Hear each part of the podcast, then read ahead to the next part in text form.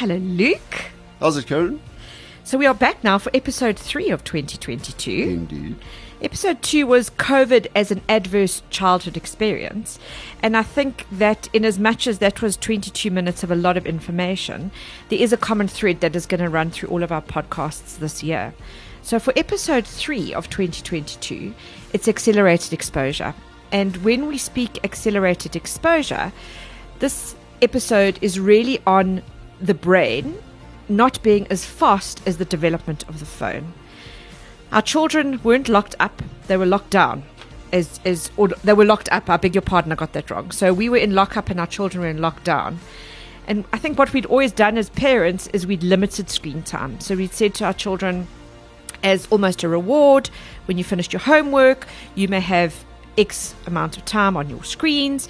And um, that was very controlled. Then we went into lockdown, and children had to be on their screens all the time in order to carry on with their education.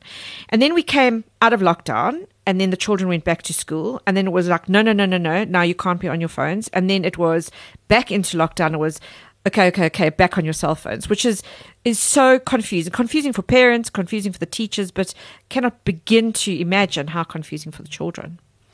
Absolutely, and I think to, you know to start the talk with parents, um, I, I, use a, a, concept I call the prophetic alien. So if um, parents out there sort of remember the picture of like uh, the stereotypical alien or ET or whatever.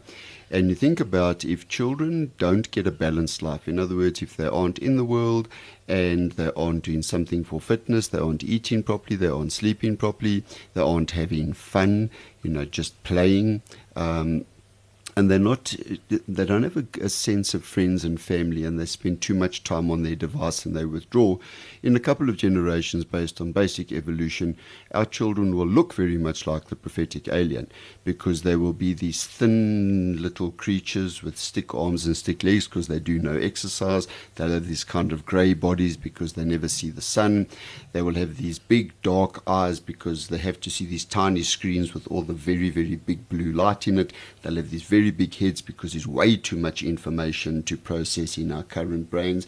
They'll have these tiny little mouths because they don't talk. They just have to suck their food in. They won't have ears because they only need place to put their, their ear pods into. And they'll have these long ET like fingers with that bulb at the end because they need to touch these tiny little keypads to type.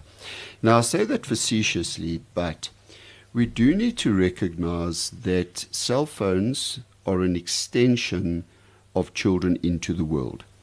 And it's an extension of the world into your child. And if you think about yourself as a parent uh, and the amount of anxiety you have when you can't get uh, you, you can't get access to your phone, or you are working very hard and you're constantly checking your phone, or I mean, the, the thing, I mean, I even get it sometimes, is you have phantom notification syndrome. You are sure your phone is sending you some notification or buzzing, but in fact it's not.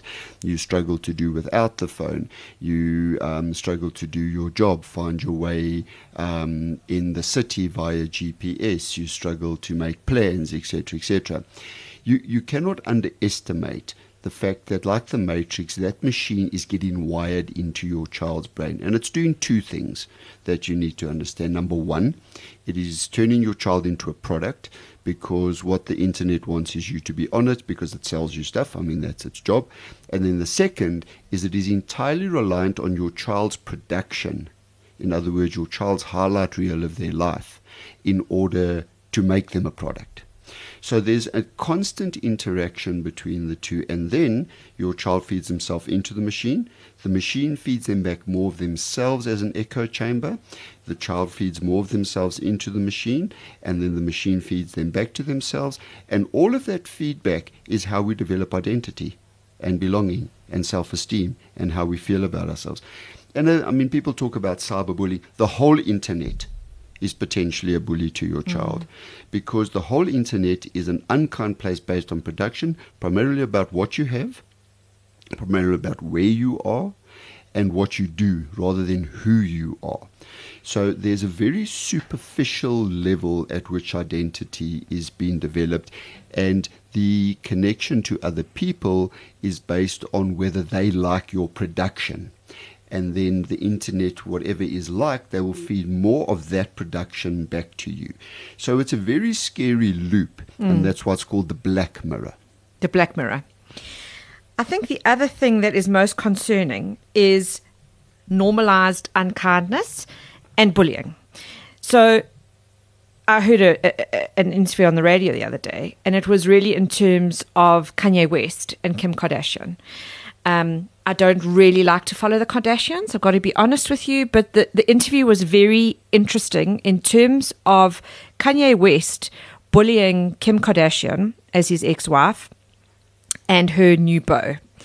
And the fact that he's doing it so openly and he's done it in, in song lyrics. I, I, I don't even know what the boyfriend's name is. Like I said, I, I do apologize, but I really don't. Um, he is doing it so openly. Why does no one take him to task? Because maybe if he was taken to task and told, you actually can't behave this way, it would impact our children's behavior because that, that's the messaging that they're getting. The only way you can tell him how not uh, to not behave that way is to not follow him anymore. So, and then you run the danger of the other side of the coin, which is cancel culture. So, you got you got two things to to consider, sort of in the in the way our children are online and the likes of the influencers like the Kardashians in the West and the Hiltons, you know, the original influencers mm. online, is that the influence was about creating yourself as literally it was your, it, it was your own marketing strategy. I mean, it was you you basically marketed yourself as a particular product that came with some very dubious things like sex tapes, etc. And what happens is that the world then feeds back to you. Now, if you look at prior to the um, the internet, you look at things like the Jerry Springer show. You look at um, uh, during internet times. You look at the roasting of X and X. There, there's a level at which people think it's funny, and when our children do and say unkind things, they will tell you two things: I didn't mean it and I was only joking. So there's a level of minimization of it where there, there's this idea, I mean, even in the wording people use, for example, in rapping, like, you know, the H word for woman and the N word for black males, etc. There's, there's a level at which there is no thought around it because it's part of something that streaks or trends, whichever profile you find yourself on. So the the thing to the thing to think through with young people is that it's not about not being online. It's about being intentional online. Mm. Now, why is that so important in terms of children's development? Well, because if you take a combination of the neuroscience of the teenage brain, which is the equivalent of giving an unlicensed driver a Ferrari with no brakes, you add to that the machine that wants to grab and hold them like a casino would, like mm-hmm. gambling would, that is adding nitrous to that Ferrari. And then you add to that a little bit of vaping with high levels of nicotine and some Dutchies. Now you've added turbo to the nitrous mm-hmm. with the Ferrari, with the unlicensed driver. They are prone to doing stupid things. They are prone to risk taking and doing stupid things. So what we have to recognize is that what the internet has done with the the Kanye Wests and the Kardashians and the influencers is the first thing it does is it, it stops you being present because it is a distraction. Now for for children they will always tell you but I'm bored. And when children tell me Jim uh, that cell phones are banned in my gym and when children tell me I'm bored I say I'm very pleased you're bored because number one, it's the seat of creativity, which is important. But secondly, and more importantly, it's the seat of self regulation. Because if you think about yourself as a parent, your ability to just sit and be alone with those big feelings in your body and the stress and those ruminating thoughts and the madness. Most of the time, when we're in bed at two o'clock in the morning and we can't sleep, our brain's not going to our wonderful island holiday where everything was peaceful. We have a negativity bias in our brain to go to darkness. Mm. And if you don't sit alone with yourself and you constantly distract yourself and get this feedback, that's what develops your identity. When you take it away, they can't regulate themselves. And mm. that's what I'm seeing, mm. is their complete inability to regulate. And parents then become dysregulated. And if you don't have co-regulation, it's mad. So that's why, as I said in the previous podcast, the dynamic often only happens at home. So that's the first part. So they can't be present. Secondly, they cannot mentalize because your ability to, to see the mind, theory of mind, your ability to see the mind of another is the essence of what it is to be human. We didn't progress as humans because of some kind of Machiavellian might is right. We progressed as humans because we could cooperate. And the reason we could cooperate is we understood body language before there was language, and then we understood limited language. And they can't do that because the screen doesn't teach them to read body language, tone of voice, tone of face, tone of body, etc. And as a result, then you can't empathize because if you can't see the mind of another, you can't care about your relationship with the mind of another. And as a result, you can't behave kindly. Mm. So the whole system is set up as a narcissistic interaction where you want to get fed back to yourself in the way you want to see out of the machine. And then when that doesn't happen in the real world, you just can't cope. Mm. The other very big thing is being always available. And if you look at Luke, when you and I grew up, we had that phone that would plug into the wall and had a cable. So the first thing was that your entire family were in earshot of what you were saying.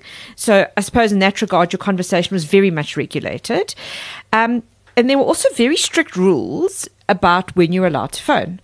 So if the, the phone rang after eight o'clock at night, it meant that there was a disaster or a drama or somebody had no, died. Someone has to be dead. Yes. To to phone after eight. It was very rude to phone somebody after eight o'clock at night. Similarly, it was very rude to phone somebody before seven o'clock in the morning. People have got absolutely no cell phone or WhatsApp etiquette because we've got to be all, always available because our phone is there what drives me mad is on all these groups and, and, and I am on a lot of groups and it's because I have FOMO, so I have to, uh, you know, admit to that. But that people start WhatsApping before seven o'clock in the morning, things that really should be WhatsApped after eight, and especially not on a Sunday. I wish that WhatsApp would have a scheduling um, feature, much like Facebook does. So you can schedule posts on Facebook. I wish, because very often you do, you do have thoughts at 10 o'clock at night. And I don't WhatsApp because I think it's rude to WhatsApp someone at 10 at night.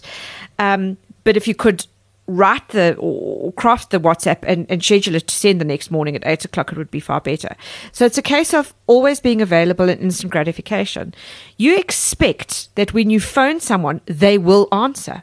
You don't think that they might be in a meeting, they might be with their family. We never put our phones off. How can we be more mindful around cell phone use? Well, just to say, I'm not the same at all. I don't keep my phone on all the time. Yes, I know, Luke. I do battle to get hold of you a lot. People say, but you're not answering your phone. I said, I know. you haven't answered my message. When did you send it? And send it? No, this morning. I said, maybe in 10 days I will get to it. Because there's a level at which the, we, we look at it from almost the wrong angle because what we what we say is we always need to be available. You know, people keep sending us messages in the middle of the night or in the day, and I mean, I get a lot of those.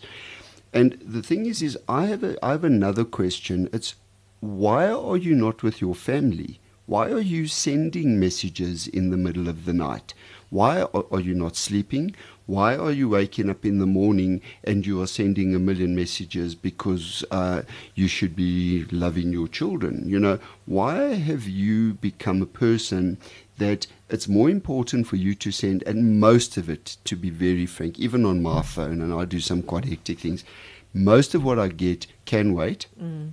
and a lot of it's rubbish. Mm.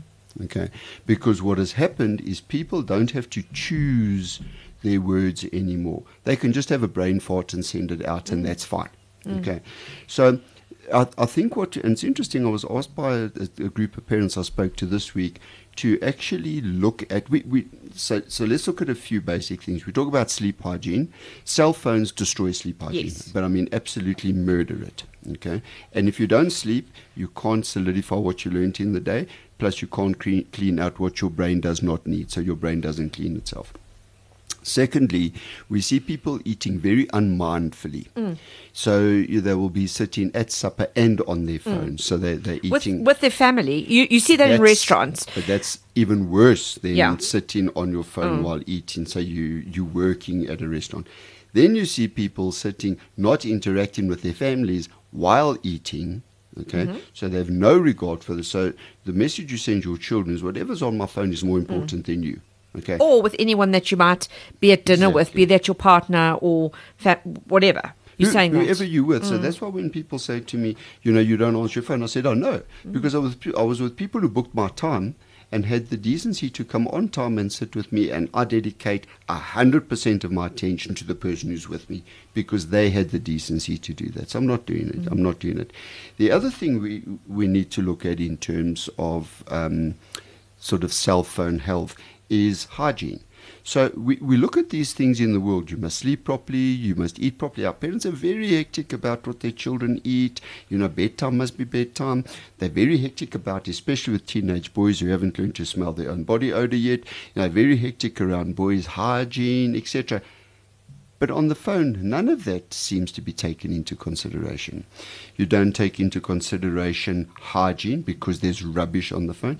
You don't take into consideration what has been put into your child's brain, like you take into consideration what's been put into their body through their food. And most of what comes on the internet is junk food. You know, so you, you feed in your child's brain rubbish while you're sending them to a school that costs you four billion rand a year to send them to. So there's just no thought in it. Okay. And the the connection is what concerns me most. So I always ask children two things. One, do you spend too much time online by your own estimation? And 90% will say yes. Because, I mean, I, I have a young, a, a young girl I work with. She's 13. She says, I can't get off. You know, I'm an addict. I can't get off my phone because, you know, I, I, I think my heart's going to explode with anxiety. Then I ask them, do your parents spend too much time on their phone? And a hundred percent of the children put their hands up, more than the ones who say they own.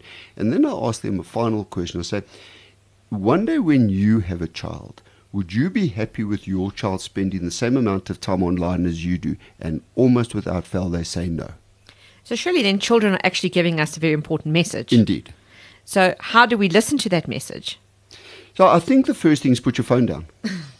no, seriously. No, no. I mean, Uh, phone should not be allowed at the at the dinner table. put your phone down. No, I agree That- with you. If if you are expecting your children to maintain a routine, okay, and you're expecting to set boundaries for people to not send you messages at in the middle, of, don't answer them. No, I never do because I I'd like to think in some small way I am setting boundaries by not responding um, at ten o'clock at night or whatever it might be.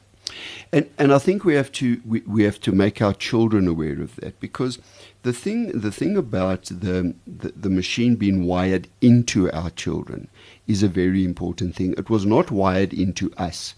It came later, and we we have worse phone and technology hygiene because we always say, "Yeah, but I'm working." Now, if "Yeah, but I'm working" is your reason to be on the, the uh, on your phone, all night, I don't use my phone at home. I don't open my computer at home. I just don't do it unless it's during the day when it's work time. But when I go home, I cook, I watch a bit of TV, spend time with my family, whatever. But I don't sit on my phone because why should I? because whatever's happening in my house, even just my presence, nothing fancy like I'm entertaining people or whatever, just my presence is what is important. But I have to be there, mm. not drifting off somewhere else because the machine. Because what am I saying to my wife and my children? You're not enough. I need to be on my machine because you're not enough for me to be around, that I need something else. It's why? Mm. So that's the first question we have to ask ourselves is why? Why do we have to do this? And you will find if you interrogate it very carefully, you actually don't. Mm. You choose it, and you choose it. It is for, a choice. and you choose it for bad reasons. Many years ago, um, I was at was in lectures, and and someone actually said that they had attended a conference um, about Netflix's competitors. So, who are Netflix's competitors? And just as a guess, who do you think Netflix's biggest competitor is? YouTube, Sleep. sleep. Yeah, that's a good Yeah. point. Because Good point. you they try and get you in It's and we all need to sleep and and that for me was very profound because as you said sleep hygiene earlier we have to sleep um, it's so important and a certain number of hours a night is so so so important we've almost successfully moved away maybe not in, in practice, but in terms of our script, um, with work. So before, if you worked 18, 20 hours a day, you were a hero. You know, well 100%. done. And then we moved away from that to okay, well, it's far healthier to work X number of hours and to be mindful and to be in the moment and to be with families. But our cell phones are robbing us of that. And our cell phones do listen to us, even if Siri's off. We know that whatever we discuss will come up on our social media feeds. So I don't know what what is you know, I'm not very technical when it comes to that, but we know that our cell phones listen to us all the time. So just from that perspective, maybe if people can be aware at how much of your attention the network companies are looking to try and grab to, to make a choice and to take that back. Look, the, the truth is we choose what to buy and what not to buy when we go to the shop. Choose not. I mean, it's like the, it, it's the anti Nike. Just don't do it. Just You don't know? do it. as opposed to just do it. And I mean, if you if if you look at sort of what the the message that uh, that parents are sending their children, you know, they're saying, you know, you spend too much time on your phone and you this and you that and whatever, but they seldom reflect on themselves, and that's sort of old old school, you know, do as I say and not, as, I, do, because ultimately what we have to do is we have to model how this should be. Because if you are not happy with the amount of um, intrusion the phone has in your life don't teach your children that's the way to be in the world. Absolutely. Luke, we are moving into a th- very important three part series um, called Eye on the Child. This three part series covers what is consent, what constitutes consent, criminal capacity, the Child Protection Law, the Child Justice Act, the school system. How do our schools employ people? What criteria do they have to meet, not only academic, but in terms of the Educators Act and SACE? What are the ethical considerations? And of course, grooming, something that all parents are very cognizant of. So we're moving into our three part series. In terms of the podcasts that we have just done, we'd love to hear from you. So please email us on engage at societysuperheroes.co.za or on our Facebook platform because we'd really, really like to hear from you and pick up on other topics that you'd like for us to cover. Because if we can be more mindful and provide listeners with a toolbox, then 2022 will be a good year. Absolutely. And I just want to leave uh, parents with a short, ironically, I'm going to ask them to go on their phones, but it's for in- educational purposes, and look at the still face experiment. It's an experiment where a baby is with a mom. And the mom starts by, as they normally do, the child coos and gurgles, and the mom responds with cooing and gurgling and facial expressions, etc. And then what happens is the, the experimenter, I don't know if you get away with this today, but the experimenter says to the mom, now just have a blank face. And you see the child trying to get the parent's attention. And eventually, that child, within a couple of seconds, think 30, 40 seconds, is hysterical trying to get their parents' attention because of the still face. Now, I have children telling me I have to tell my mother to look at me when I talk to her and get off her phone. If you look at that still face ex- experiment and that child's protest as an infant, and you're wondering why your children, your teenage children, are protesting in their behavior with anger and withdrawal and depression, look to yourself. Hold up the mirror and not the black mirror. Exactly. Cheers, Luke. Have a good Thanks. one. Have a lekker one. And thanks to everybody for listening. And we look forward to your feedback and always interested in suggestions you have and um, comments you have on what we think. We love the interaction and the challenging. And have a lovely day further.